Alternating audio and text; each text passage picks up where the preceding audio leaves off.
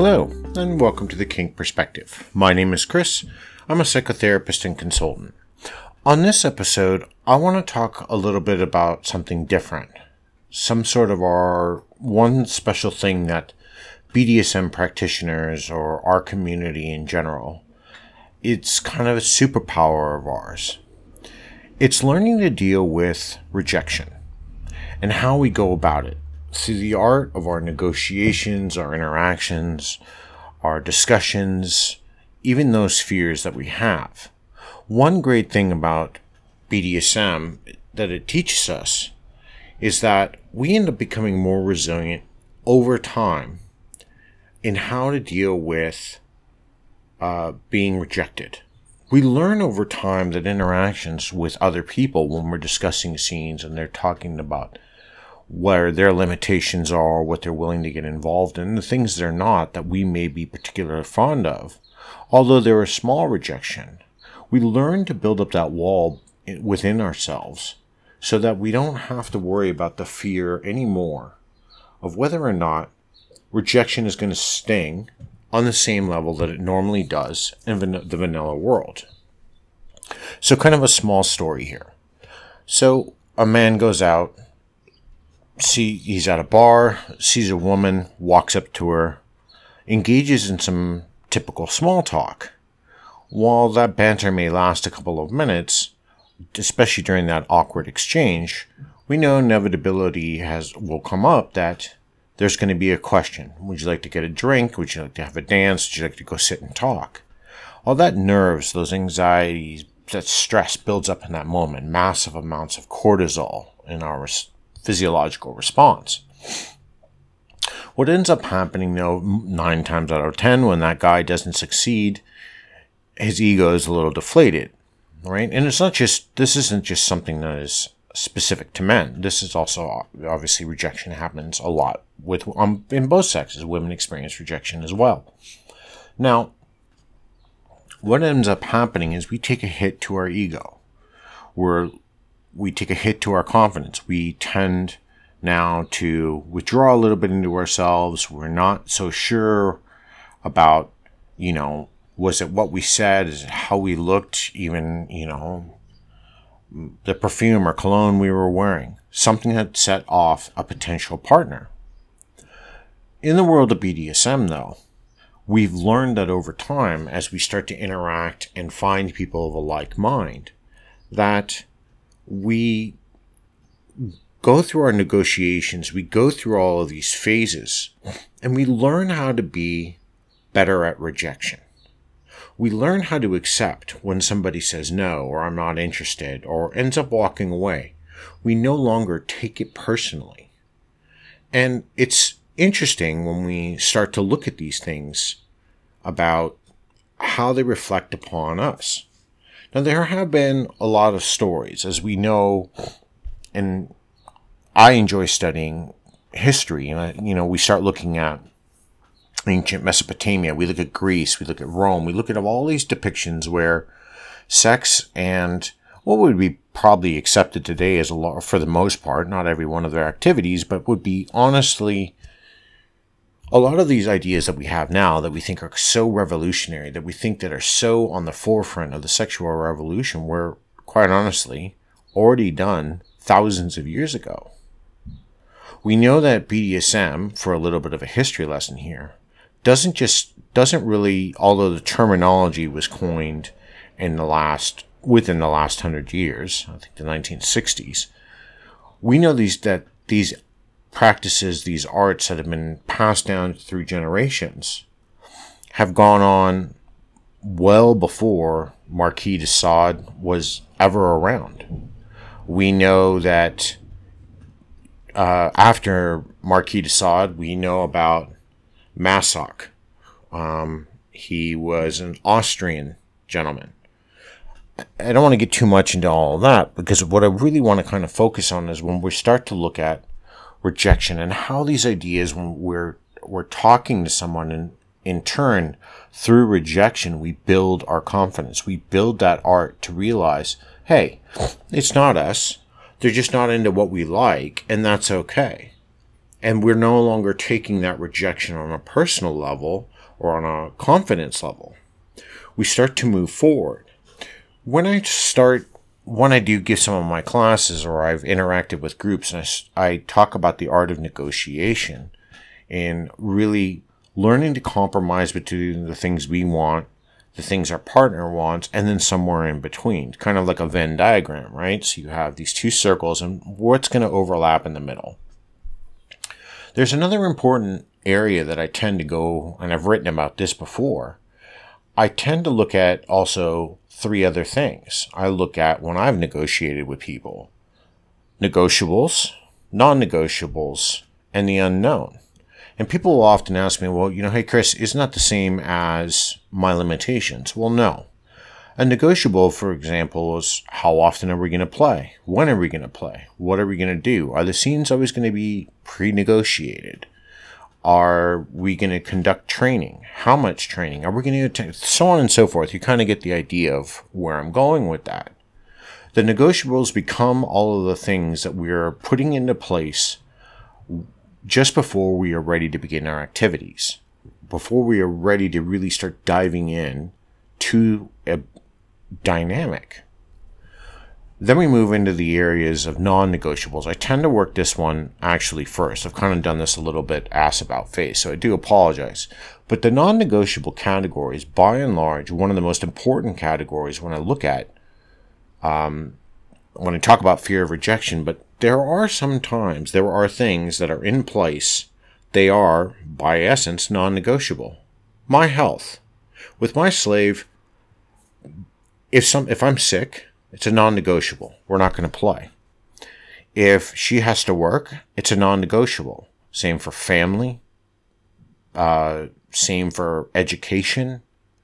For people who have children, these are all non-negotiable areas where the dyna- the dynamic between dominance and submission isn't allowed to interfere.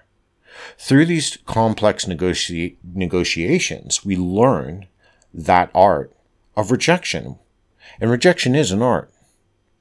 Because we have to understand that in that give and take, all of a sudden we're going to lose something and how that's going to make us feel. If you find that your partner and you are negotiating something and it's, you're starting to get frustrated at every turn, you have to learn to reassess what you're saying, what they're saying, and seeing if you're even on the same page.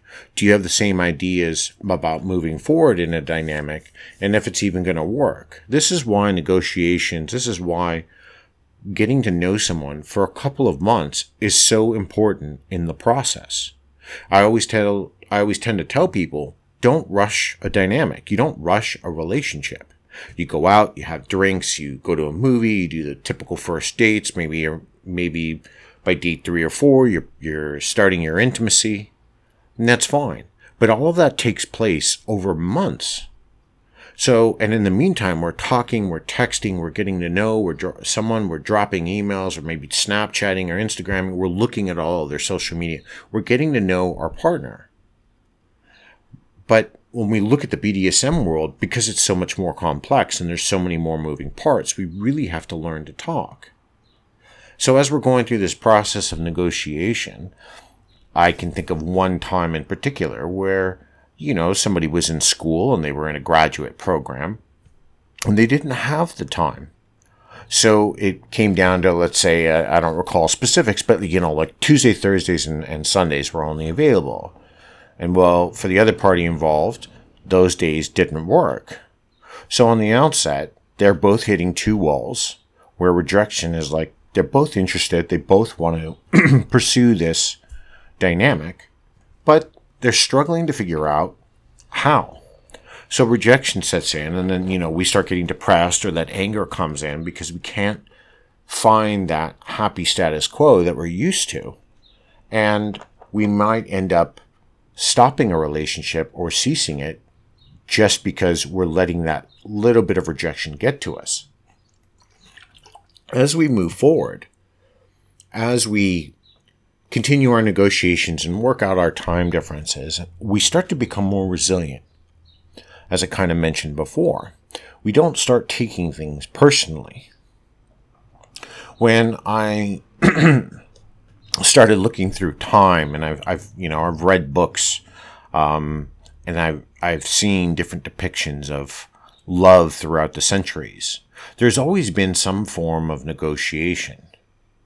Hell, even marriage back in the day was a financial transaction. It was a negotiation, right? This king will marry this princess, and it will strengthen the alliance between two parties. So we learned to negotiate, and we also learned that, you know, hey, we're marrying this person, but they may not love me. So if anything, it's a it's a contractual marriage, and we may develop feelings for one party might develop feelings for the other, and the other may not, and we have to learn to live with that rejection. Again, I don't want to digress too much with too much history. But as we move through time, as we look at, you know, hey, I, there's somebody I want to start inflicting pain upon, I, I really can't wait to flog them.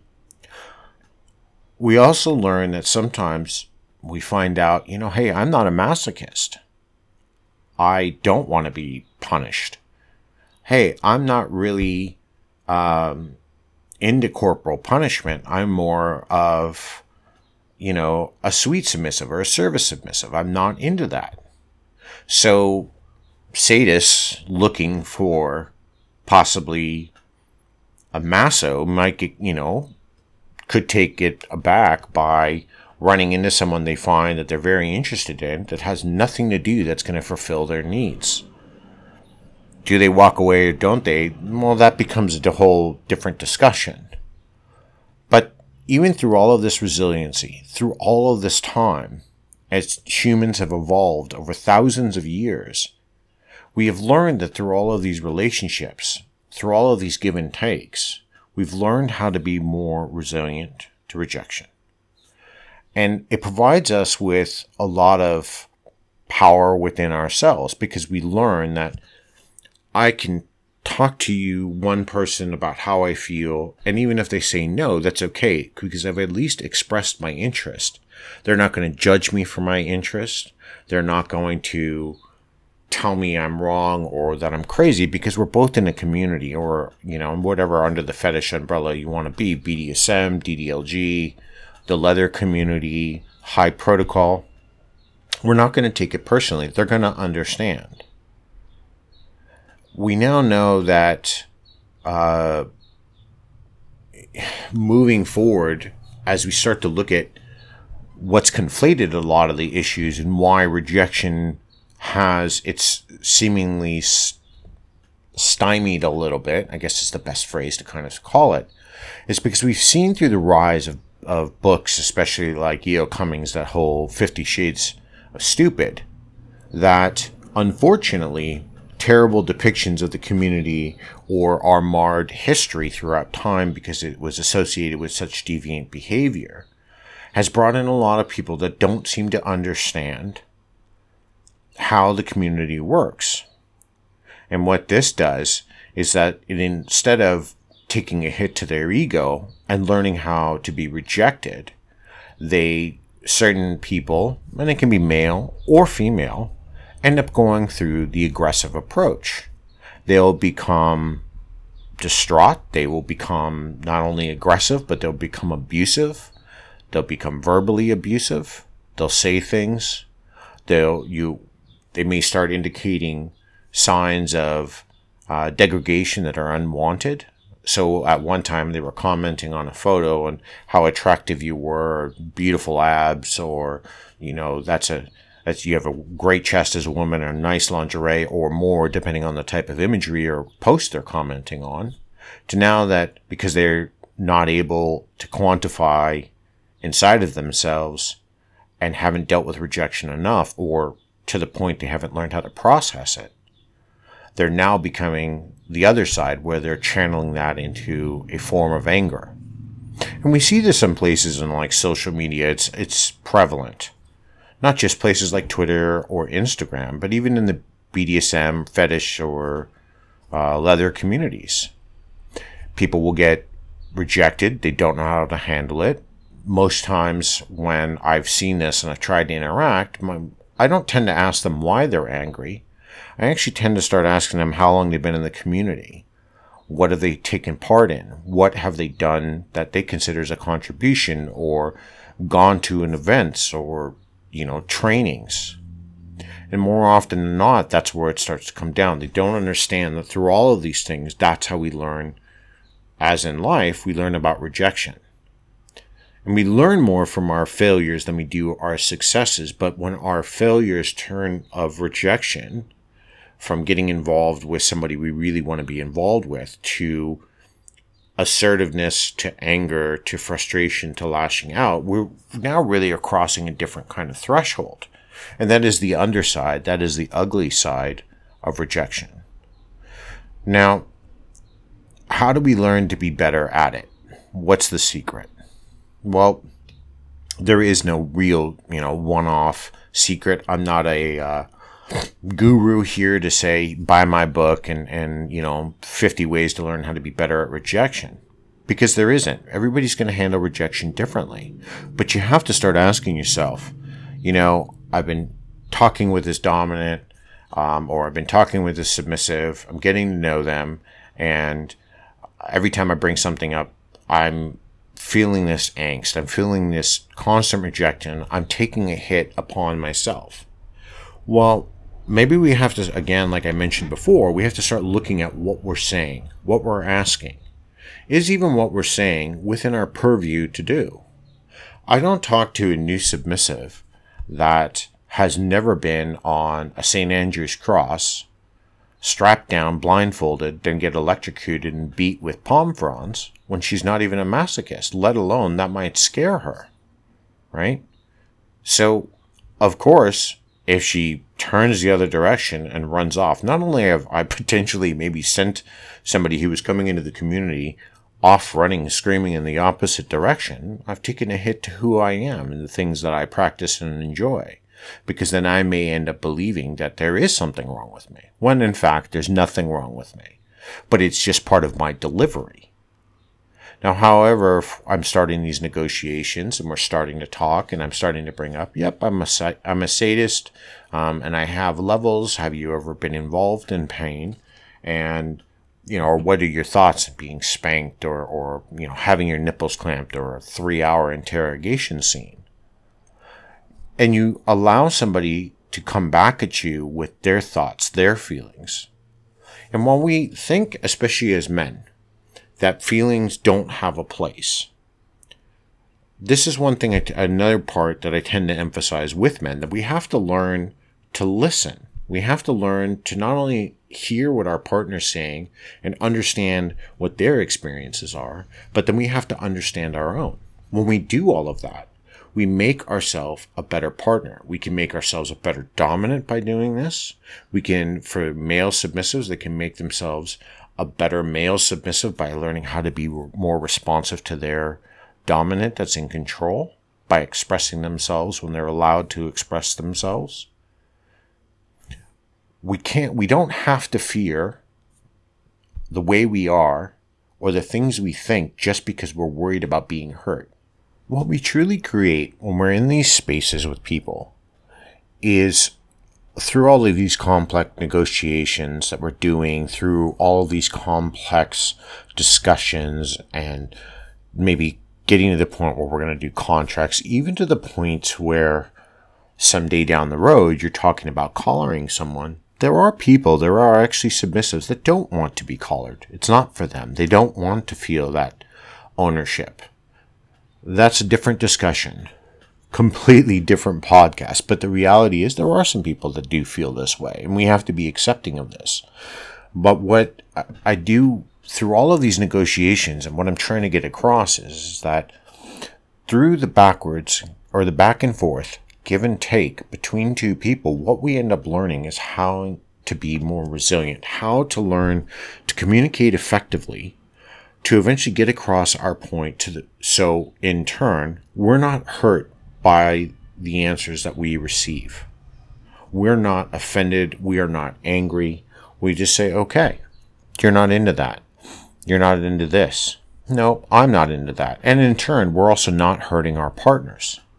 Over time, what this ends up doing for us, it allows, and, and studies have even started to back this, it allows us not only it raises our subjective well-being, not only are we get to the point that we are more conscientious of our partners and we're learn to be more extroverted in our talking. We, we build our confidence through negotiations. We are also become open through releasing that neuroticism that we tend to hold on to. And when we do all of these things, when we start to let go, when we start talking to someone else and realize, hey, they're not into everything I am, but that's okay. And we have a saying in the fetish community where we talk about, you know, your kink is not my kink, but your kink is okay. Well, even through that, that acronym teaches us that rejection is okay. That we're not going to always get everything we want, and there's nothing wrong with that. That we don't have to go into a dynamic expecting the world. We're not going to definitely go into a dynamic after reading a terrible book like that or other literotica and just believing that that's the ideal, you know, taking that fantasy and it's going to translate. Most fantasy doesn't translate well into the real world. And there are consequences when we don't let it, when we carry the idea of a fantasy and trying to translate it into the real world. We're going to be constantly uh, let down. We are going to constantly hit rejection. Not only do we have to understand that the lifestyle takes work, being part of this the fetish community, you have to work at your craft. It's something that I have stood by for probably the last 10 years screaming at the rooftops that we have to learn to interact more with the community to be a part of it. 50%, and I recently wrote, being, or, you know, being 50% into the community isn't enough. You have to do more. You can't expect the world to come to you. Or you're going to sit there and constantly say, oh, well, I'm not, you know, the community doesn't want me and they're, they're rejecting me. Or you're going to start putting up excuses and you'll fall into the victim trap. And that's something that nobody really wants. So when you start again, as we, as you move forward through life, you look at all of these different things and you start to understand, you know what? Hey, I am negotiating with someone. You know, this scene this week's not going to work. We don't have the time. It's not a personal attack. It's yep, it's a small rejection. I really wanted to, but it's not going to be this week. It's okay because you might carry through that scene next week and it could be even better. Don't fall into the traps or the waysides believing that every time you are rejected, like we most people face in the, the real vanilla world, that it's somehow an attack on your personal level or who you are or is reflective of who you are.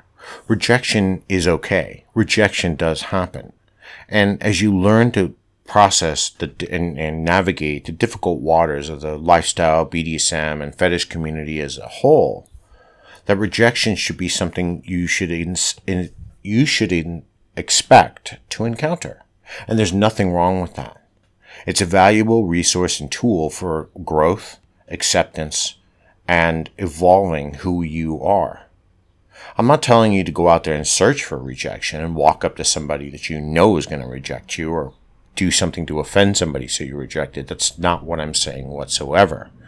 But I am saying that when you encounter rejection, learn from it. You don't have to necessarily embrace it, but what you should do is that take those things as a serious understanding for growth and that become a moment that you can learn from them and learn the art of communication and how to eventually, you know, reach a point where you're happy and your partner is happy. Where you're no longer giving up so much ground that you feel that that rejection is turning into something more. I know there's a lot to consider here, and I know there's a lot to think about, but that's kind of the point of all of this. So keep in mind, there's nothing wrong with being rejected. It's going to happen in every moment of life. But when it comes to this community, don't take it on a personal level. Take it as a way that's You can learn from it, you can grow from it, and make your dynamic or your future dynamics even better. Until next time, be safe and stay kinky.